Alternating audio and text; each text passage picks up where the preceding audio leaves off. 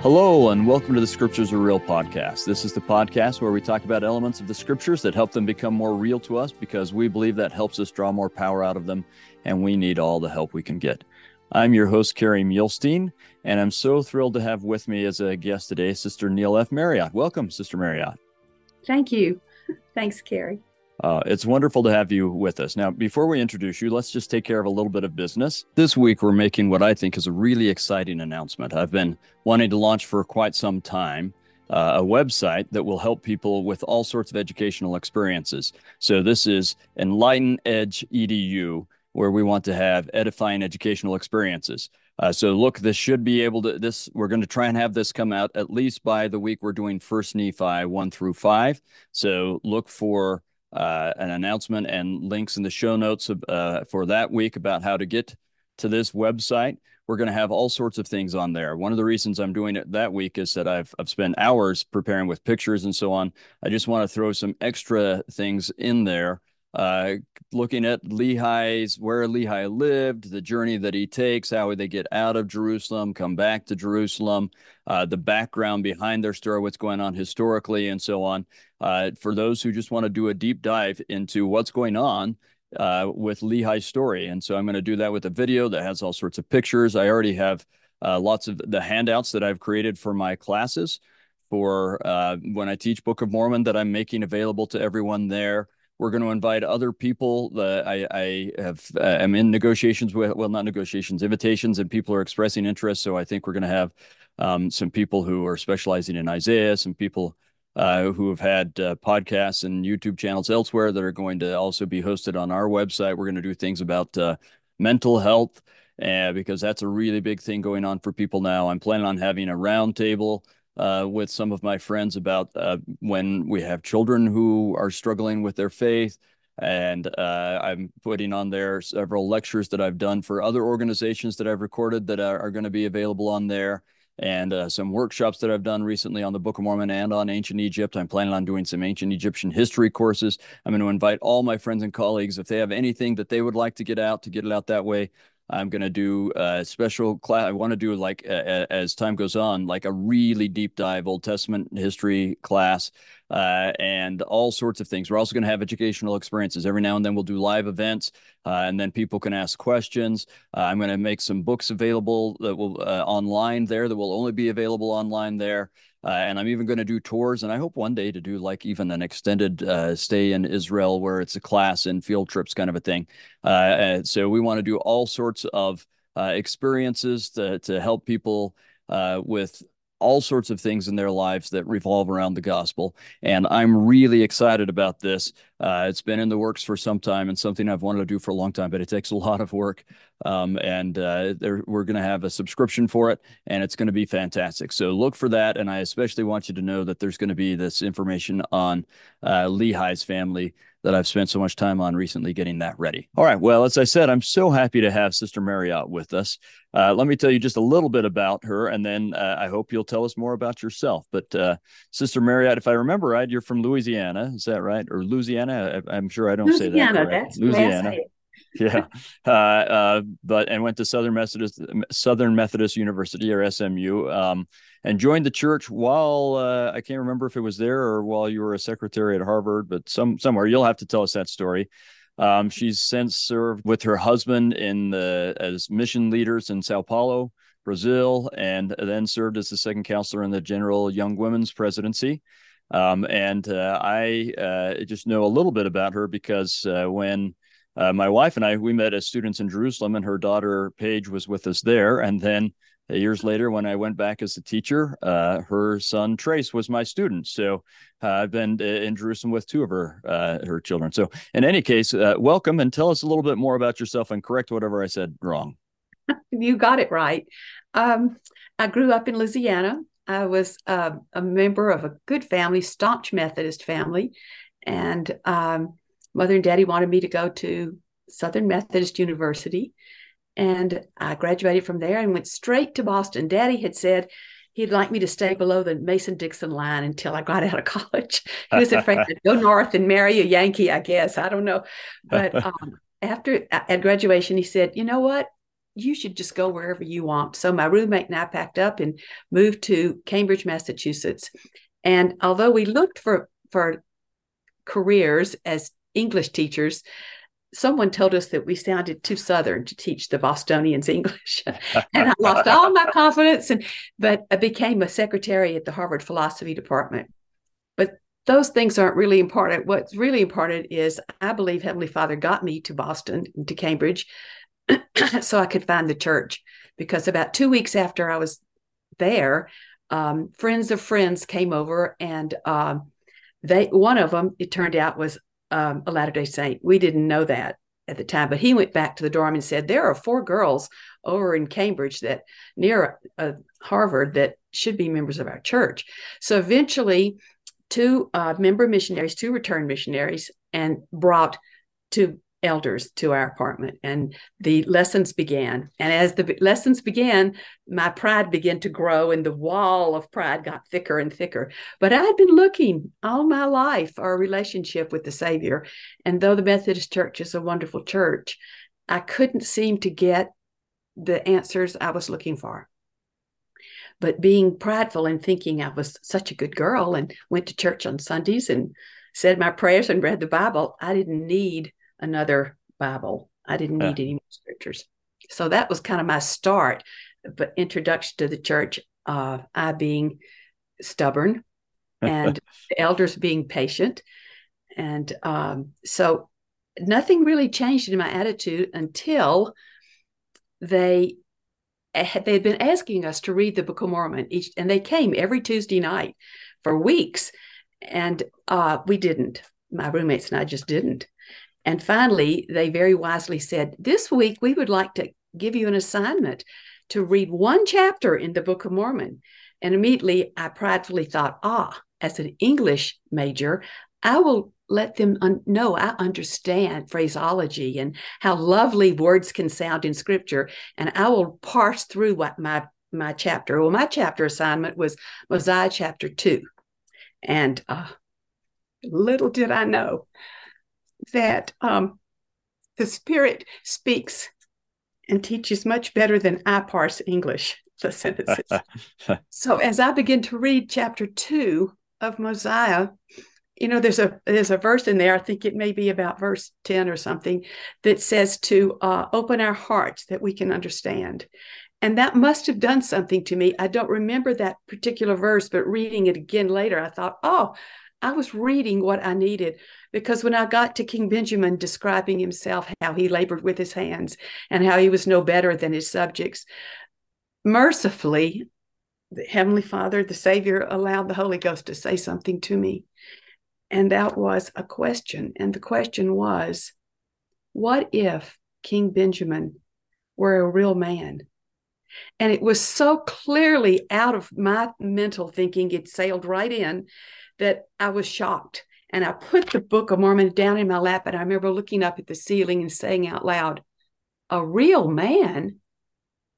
Then that would mean that many things would fall into place. This was a real book. This was a real history. There were real words of the Lord in it. Up to that point, I thought of it as, as sort of extraneous history material that, you know, I could read along, but the Bible was the thing. That put a big crack in that prideful wall. I cannot, I wish I could say that I immediately jumped to my feet and called the mission president and said, I need to be baptized. But I didn't. All I did was say to myself, well, there's a possibility here. Or at least it, it opened my mind somehow to let's take a better look at this. It, it wasn't a major conversion moment, but it was essential because the Book of Mormon has a power that no other book has. It brings the Holy Ghost to you. It did to me and um, and I, I had had a few touch points, maybe four in my life since I was twelve, that taught me what it feels like to have the Spirit of the Lord nearby. And although I didn't know how to describe it, I wasn't sure what I was feeling. I knew it came from God. And again, in that moment, there was that tiny moment of golden truth. He was a real man. And it, it started me on a path that thank goodness it led me to baptism but it really was the book of mormon that that opened my heart to to what is true So that's how I started with the Book of Mormon. I wish I could say that I read I started a daily routine of reading every day. I didn't. But I didn't forget that this book, I've got my quad, my beloved quad here, but it was just one of those blue paperback books of Mormon that they hand yeah. out. But that book was the first step onto the covenant, the eventual covenant path, and it was the power of the Spirit it brought. So um, I have great, I have real gratitude for that book. Um, that the the missionaries didn't despair. Um, the next week, I kind of bumbled along, not wanting to admit to them that I had been taught something by their scriptures. I mean, you're going to see how stubborn I was, but I did not forget and I could not deny that the Spirit had spoken to me when I was reading Mosiah chapter 2. And because of that, it was sort of like crochet hook crocheting along and you go through a loop and hook onto the thread and pull it out. That loop was in my heart and it, it didn't unravel. So after that, it I don't know, Kerry, how long do you want me to talk about? Ah, if we're talking about the power of the Book of Mormon, then I mean that's that's what we're trying to do this week is highlight the the amazing power of the Book of Mormon and, and how it becomes real to us. So let's let's just keep going. okay. Well, uh, the missionaries kept coming, and um, I kept resisting. Oh, I hate to admit that publicly and online, but um, it wasn't until they taught the plan of salvation. See, we had told these two wonderful elders who happened to be working in the office, so they they were, they were the ones that kept coming every week, that they were not to mention baptism. We all had a church. We all went to church. We were good girls. We were moral. We didn't drink. We didn't smoke. We were fine. So they didn't mention baptism, but they kept coming. When they taught the plan of salvation lesson, I was completely undone. Um, I did not know I lived before I came here. Mm. I did not know that I was considered, a, and I was a daughter of God. And as they put that flannel board up, that'll date me for sure. But but no no digital world out there back in 1970 when they put that flannel board up, and they put a uh, a little flannel board figure of of a Father in heaven, and then a, a another one, and they said before you came here, you were a daughter of Heavenly Father. The tears just begin to pour. And I remember thinking, I am blowing my cover here because I didn't know how I feel. But uh, they taught that, and I understood everything they said. I think I could have taught the lesson. I almost knew what they were going to say before they said it. It oh, was wow. as familiar to me as the nursery rhymes my mother taught me when I was a baby. And I, that, that's so clearly the spirit teaching and, and bursting that veil, isn't it? That's that's the power again. That's wonderful. It is. It was. And I knew it and I felt it. And I decided right then that I would always live the plan of salvation and believe it, but I would stay a Methodist. That was my plan. I, little did I know. But anyway, that continued on. Those those lessons continued on for six months. They still didn't mention baptism. Well, the last meeting uh, that we were going to have, it was clear because one missionary was being released. Uh, two of my roommates and I were going to Europe for three months. And um, one of the member missionaries, well, both of them were going on internships. Turns out one of those member missionaries, those returned missionaries, turned out to be my husband a year later. but I had that was not in my view. I had no idea if that would happen. Uh, well, a lot of good things happening here. it's true. As we were standing up to leave, I mean, I thought I had had successfully done a race of hurdles over every step, making sure I could grab onto what they said that I could believe, but to maintain distance enough that I could stay a Methodist. Well, we were standing up to leave, and David, my future husband, said, and he had not said much at all for six months with those missionaries there. He came every week with his roommate, and they sat and listened. And sometimes I could tell the missionaries were stumbling a little because I had, and my roommates had so many questions that I would look too old older guys and think, come on, you're graduate students, help them out. But they wisely let the missionaries, with the mantle of the missionary, do the teaching. Well, at this last moment, I think they realized, well, this ship is about to sail. And so David said, we were standing up in the hall at the door saying goodbye to everybody. And he said, wait a minute. He said, I have a question. And I could see one more hurdle quickly rise. I thought, one more hurdle to go. And he said, um, to each of my roommates in turn, I being the last he spoke to, he asked the same question. He said, Candy, how do you feel about the Book of Mormon? I don't remember what she said. Diane, how do you feel? I don't remember what she said. Paula, how do you feel about the Book of Mormon? Well, I knew what my question was going to be, and I was ready. I was going to say, um, literarily speaking, it is beautifully put together, and whoever put it together did a really good job, something like that. When he got to me and he looked right at me, he said, Neill, how do you feel about the Book of Mormon? I couldn't lie any longer. And I said, I think it's true. Huh. And I, I, remember thinking, I hear myself saying this because I believe it, but I didn't plan to say that. I, maybe the Holy Ghost just gave me a good whack on the back and it popped out. But nevertheless, he looked at me so wisely and said, Not, aha, we knew you believed. He just said, Then what are you going to do about that? Oh. And I said something to the effect of, I will pray honestly tonight about it. Because, see, Kerry, I, I, I knelt down and prayed every night since I was 12, but I didn't ask any uncomfortable questions. Mm. I did, I did, I do remember as a young teenager looking out at the oak tree in our front yard and saying, Heavenly Father, where are you? I know you're out there somewhere, but where? I was searching, but I didn't get any answers. I didn't have the gift of the Holy Ghost, but He allowed me three different times during those 10 years from 12 to 22 when I, I, met with the missionaries to feel the influence of the Holy Ghost. And each time the tears just poured, and I knew that I was connecting to God at that moment. But then it would be over. And I would be left to my own devices again for years sometimes. So I knew there was something out there I was reaching for, but I couldn't quite find it.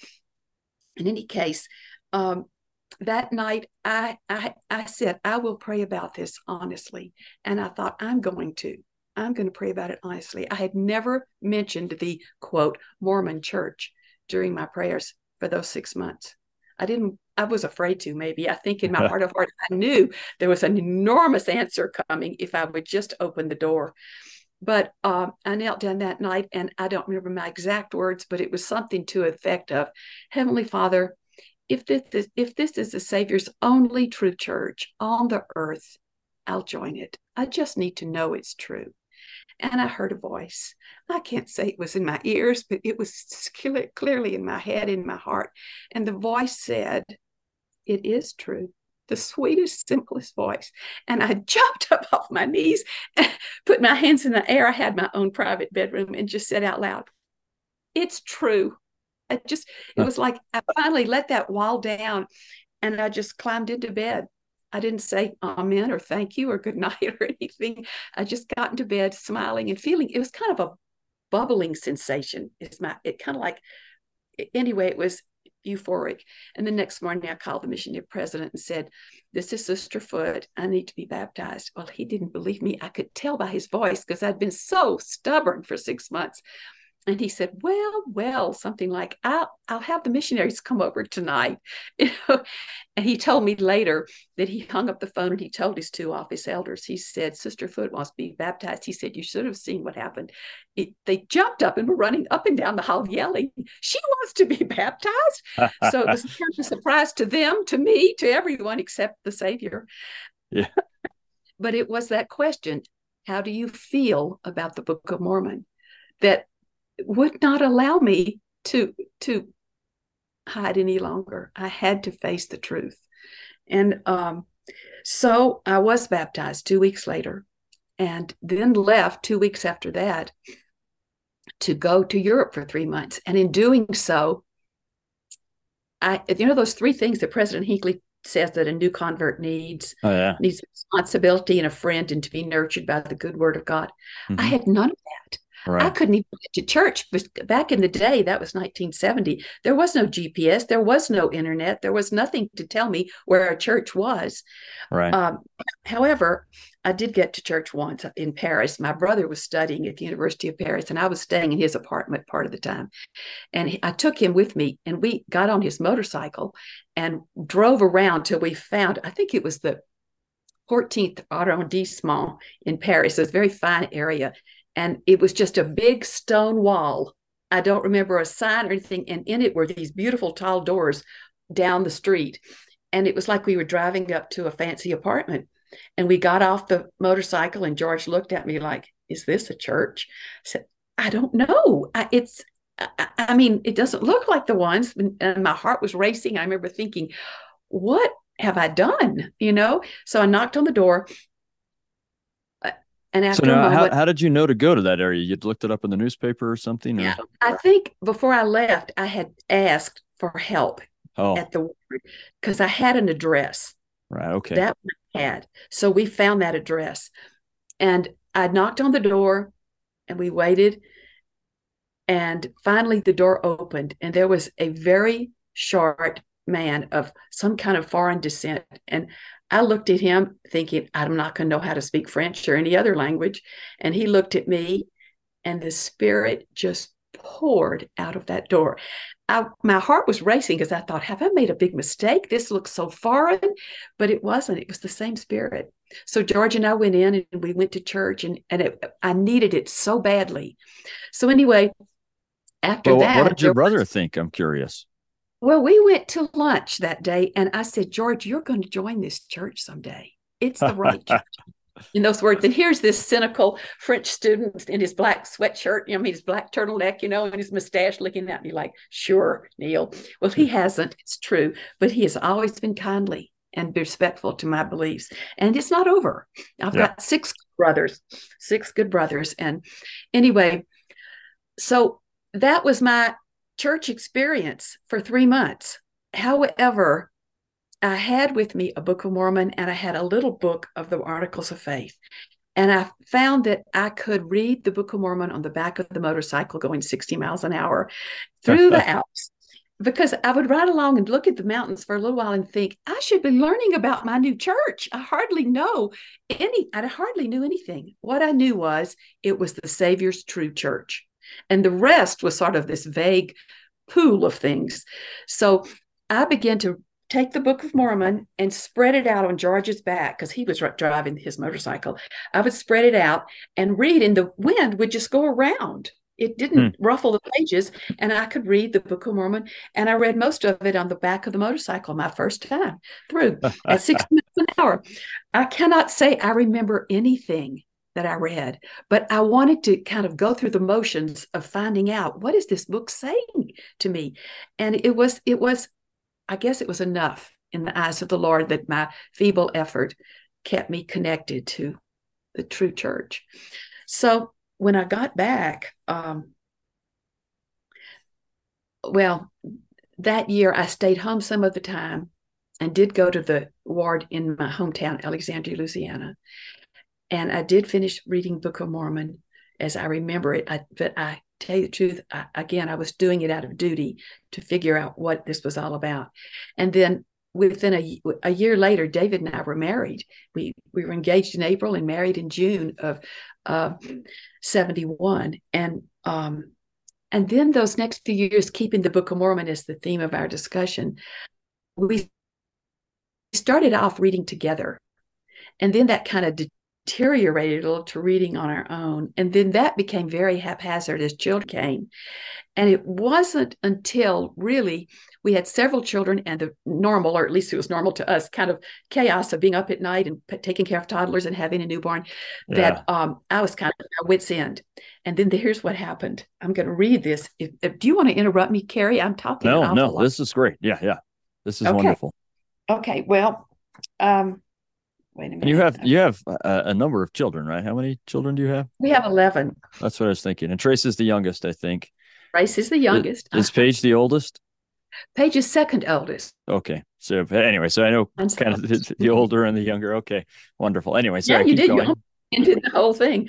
Yeah. But um, we went along reading uh, with the children sometimes, forgetting sometimes, you know, doing these things back and forth.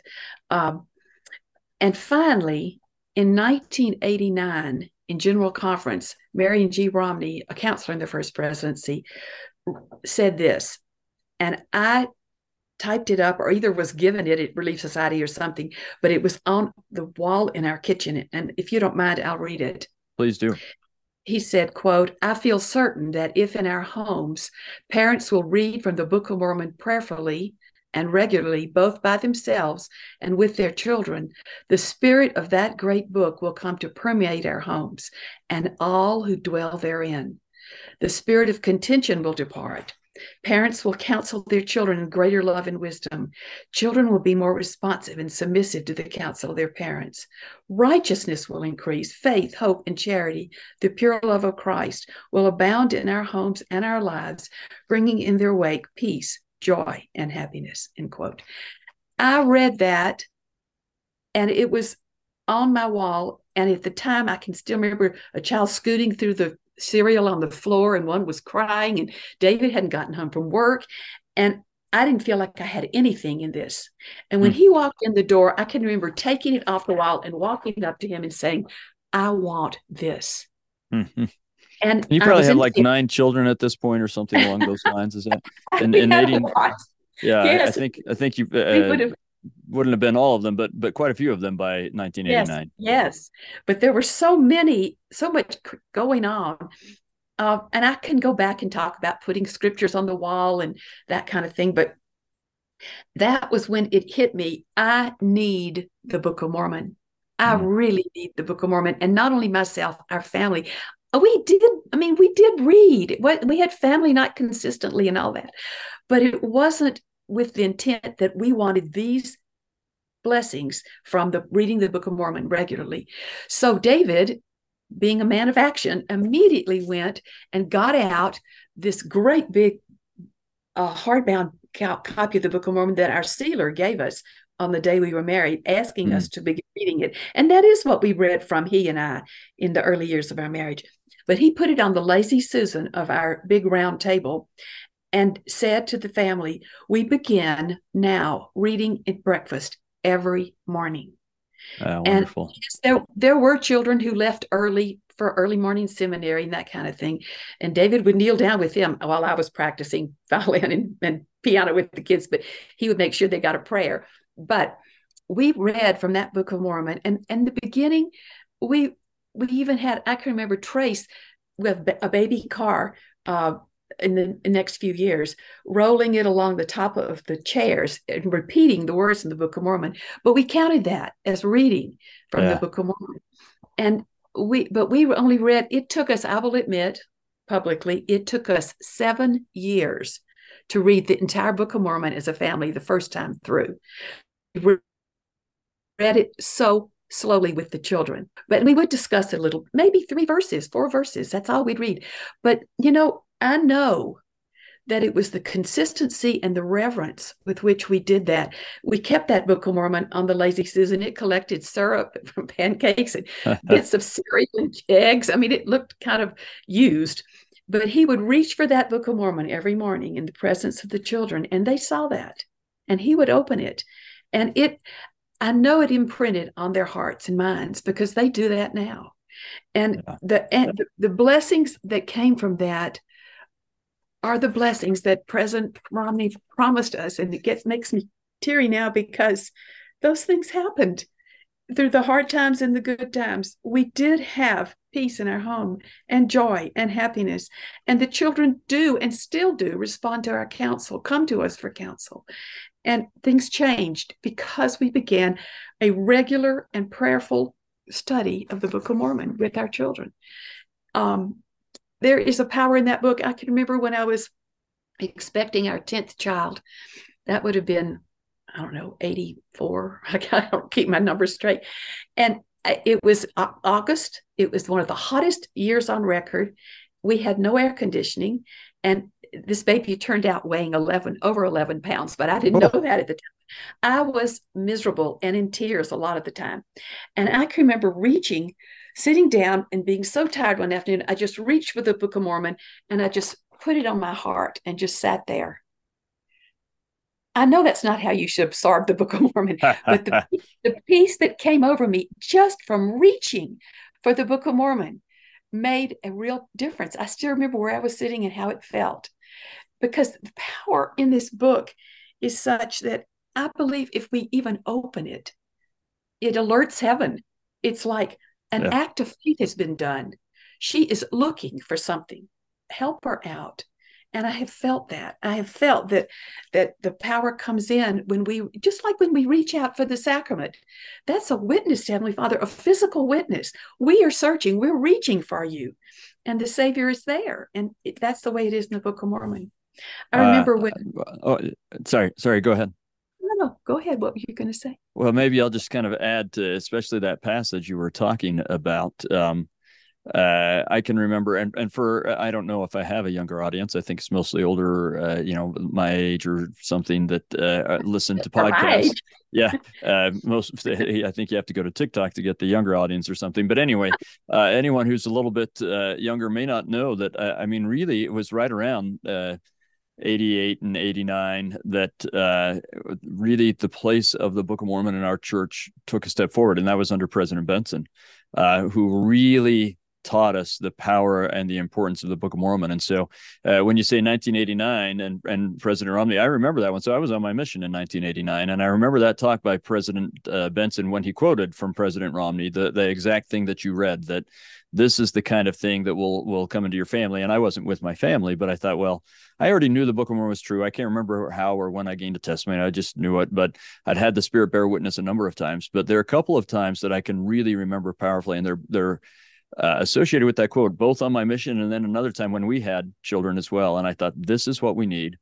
I'm going to make studying the Book of Mormon a, a, real priority in my life. And those blessings come. I, I, felt like this is an experiment on the word, just like Alma taught us to do. Here's what has been promised by a prophet. If you will do these things, you will see these things. Well, if I'm uh you're going to do an experiment, this is all laid out. Let's do it and see if it happens. And it happens. And and it's happened whenever I've tried it. It's so real and so powerful. So even as an Old Testament expert, someone who's just spends a lot of time in the Old Testament, I will say, as wonderful and as powerful as that is, as the New Testament as everything else is, there is something different about the Book of Mormon. And I hope that our audience can look forward to that this year and that uh, as wonderful as come follow me has been for every other book of scripture there's something special about the book of mormon year when as the uh, the entire church We'll focus on the Book of Mormon together. If your family will do like like Sister Marriott's and even spend just a few minutes every morning or whatever, if you will, if we will take the power of the Book of Mormon seriously this year, we will see those promises that that President Benson uh, gave us. We will sense a power and a peace that we desperately need, and I am so excited and looking forward to that. So I, I just wanted to add that in as a witness of those promises before we moved on. Oh, I don't think we even need to move on, Kerry. You you really the Book of Mormon is a compilation of testimonies of prophets. Yeah. It it really is. It, I mean, you could I can read it as a story. I can read it looking desperately for certain answers. Speaking of that, though, I have found that when I'm I'm praying, and I'm still praying about the same thing after 40 something years, but uh, I have found that when I'm praying specifically for needs either for me and my family or, or whatever, right. that I will be reading. It could be in the war chapters or wherever, and the answer will come into my heart or my mind or the guidance and direction toward it had, having nothing really to do with the very words I'm reading that day. But yeah. because the Book of Mormon has this inspirational opening, when you open it and begin to read really earnestly, loving the words, you get answers to something entirely different from what that chapter's about. And that has happened of, of guidance for a child or for a relationship or for a, something that needs to be inserted in a talk I'm supposed to give. But it's not in that chapter, but it has come into my heart during reading of that chapter. So it's like the Book of Mormon is this open gate for inspiration if we will just take the time to do it with real intent. I, um, Amen. I, I I remember, and I'm sure we all do, I think it was 2018 when President Nelson asked us to mark the references to the Savior and to God through yeah. the Book of Mormon. So I got a special red ink pen and a fresh new paperback copy and decided instead of underlining, because you know, underlining, this is just my opinion, but underlining in the Book of Mormon is useless because you might as well just dip it in ink. Yeah, you know, yeah, it, yeah. It, it, doesn't, you know, how do you? But in any case, I decided that, and besides, if something is underlined, I'm reading on this column, but my brain is what's over there that's underlined, so I'm distracted. but but I decided I would just put a tiny red circle around every number of every verse that mentioned deity or ref, reference the Savior, mm. and I found out of the fifth, 531 pages in the Book of Mormon 500 of them have red circles. Mm. I don't know if I, I went back to the ones because I wrote down, didn't find a circle on this page. You know, I went back to see if I could possibly find those were maybe those were the the money coinage. I don't know what yeah. they were, but 500 pages speak of Jesus Christ in some way. How yeah. can you avoid him?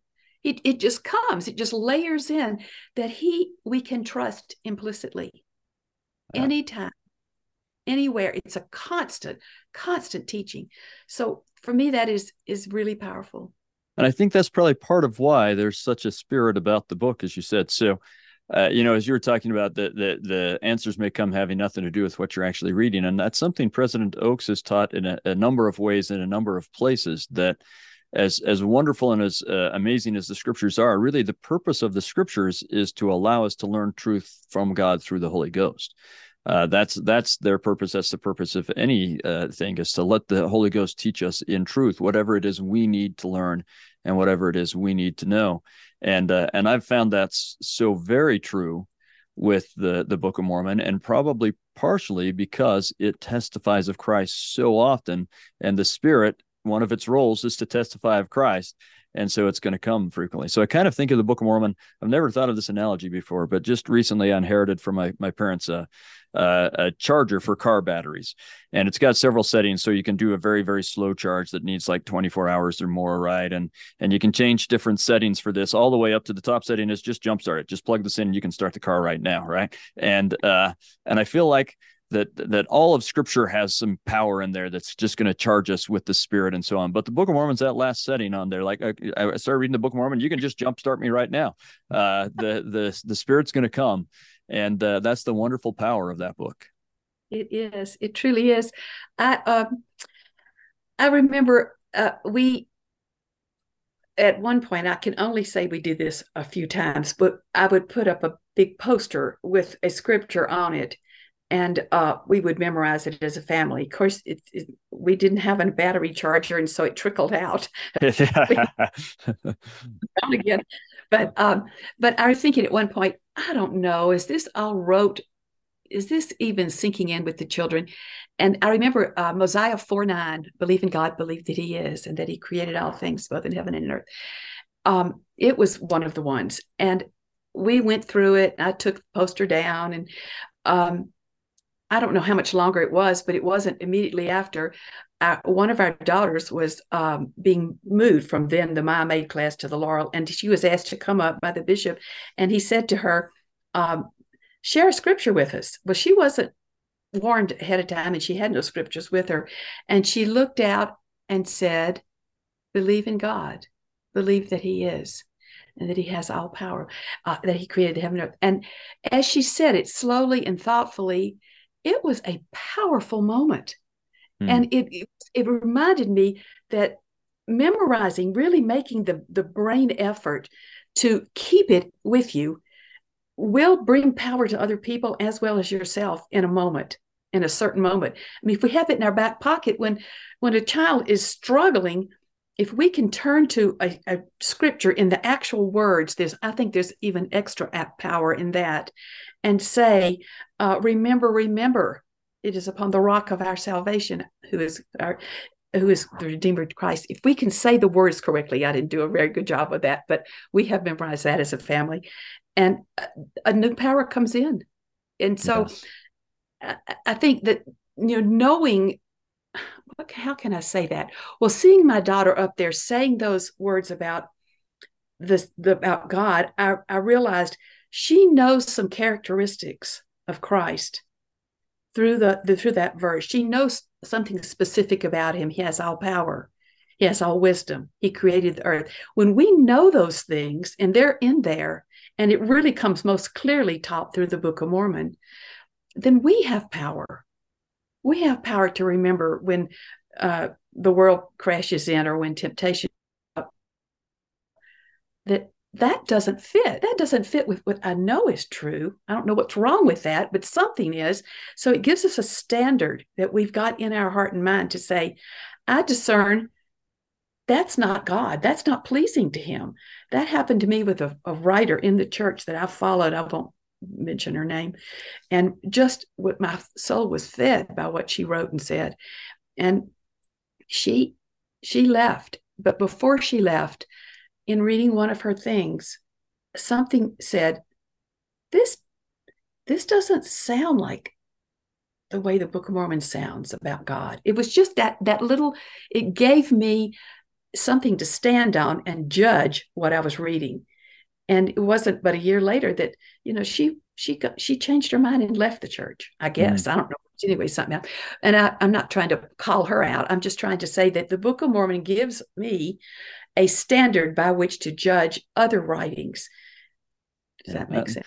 Yeah, and that's that's really actually what we mean when we say standard works, uh, or or the term canon.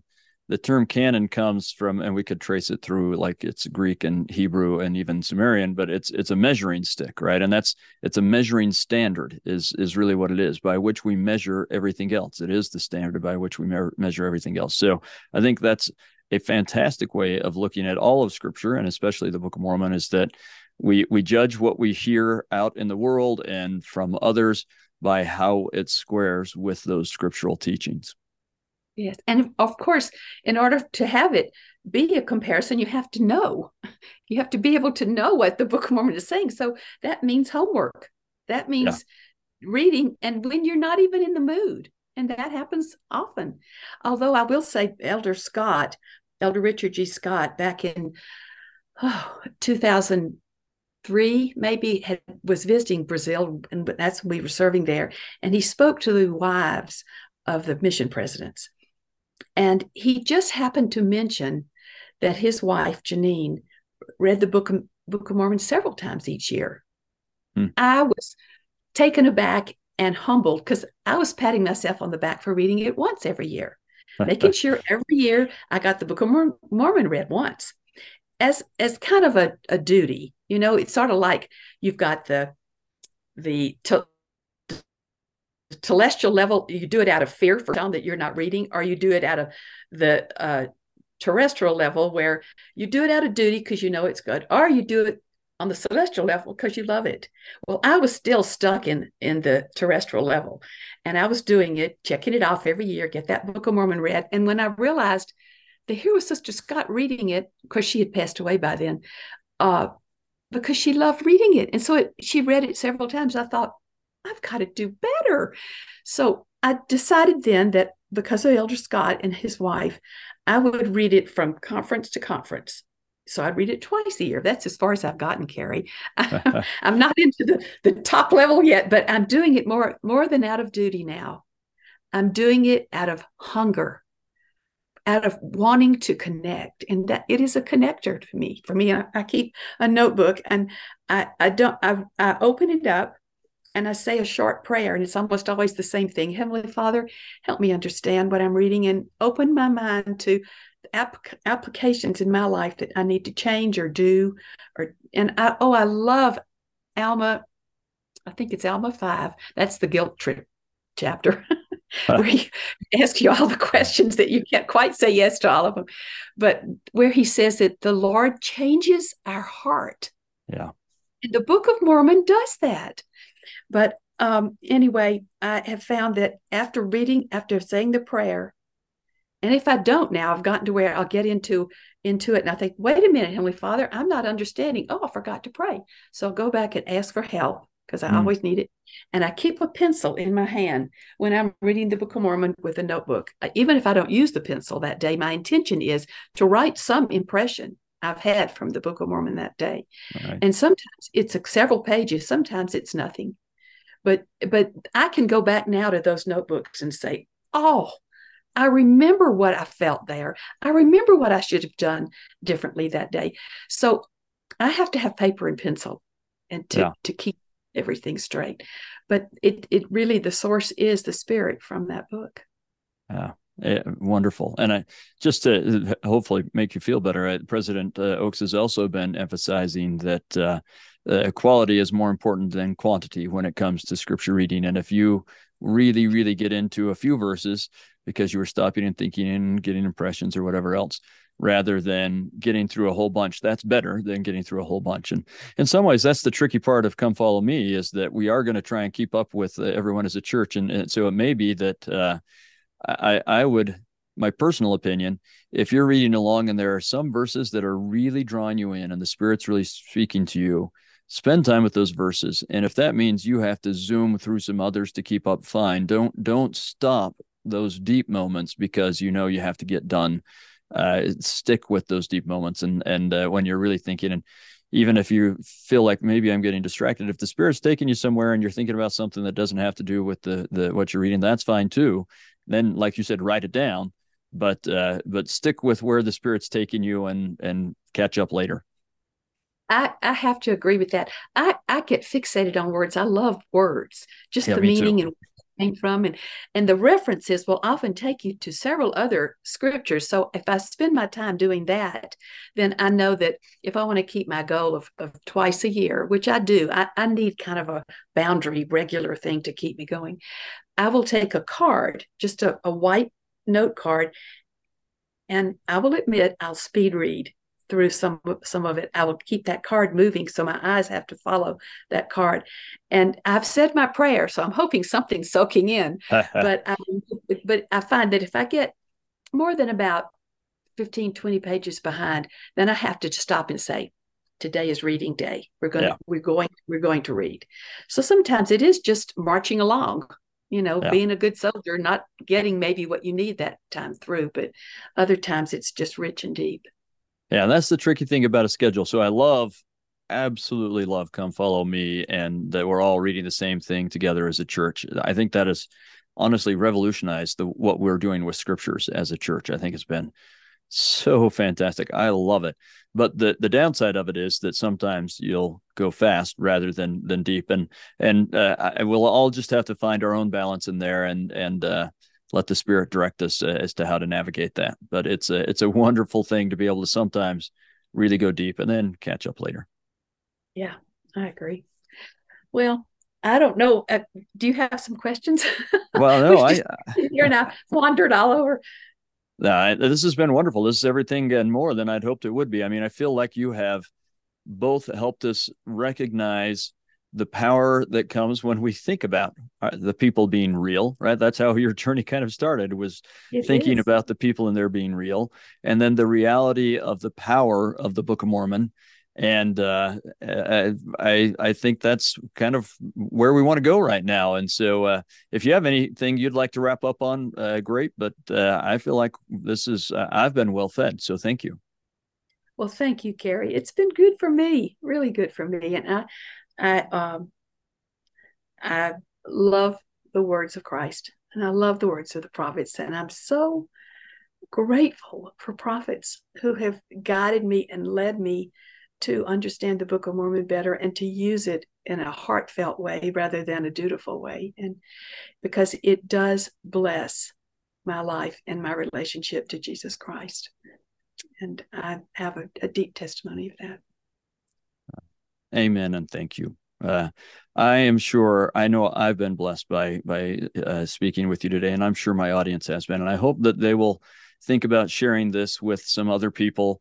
Uh, think of who, uh, I mean, maybe even listen to it as part of your uh, family home evening or something, and then make a plan. How are we going to study the Book of Mormon together as a family or as a couple this year or something? Share it with someone, uh, and uh, also do those things likes and saves and downloads and rates and reviews and comments and everything else.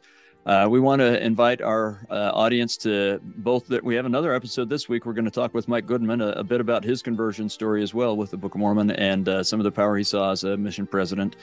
Um, and then next week, uh, we're going to have uh, two episodes. One will be Noel Reynolds.